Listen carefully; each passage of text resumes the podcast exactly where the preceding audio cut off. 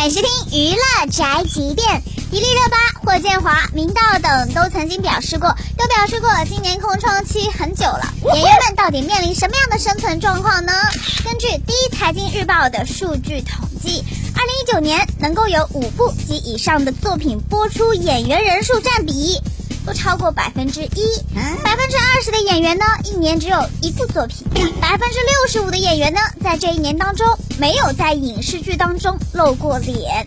不管是作为主演还是配角，其中呢还有超过六成的演员拍戏空窗期在两年以上啊？怎么会呢？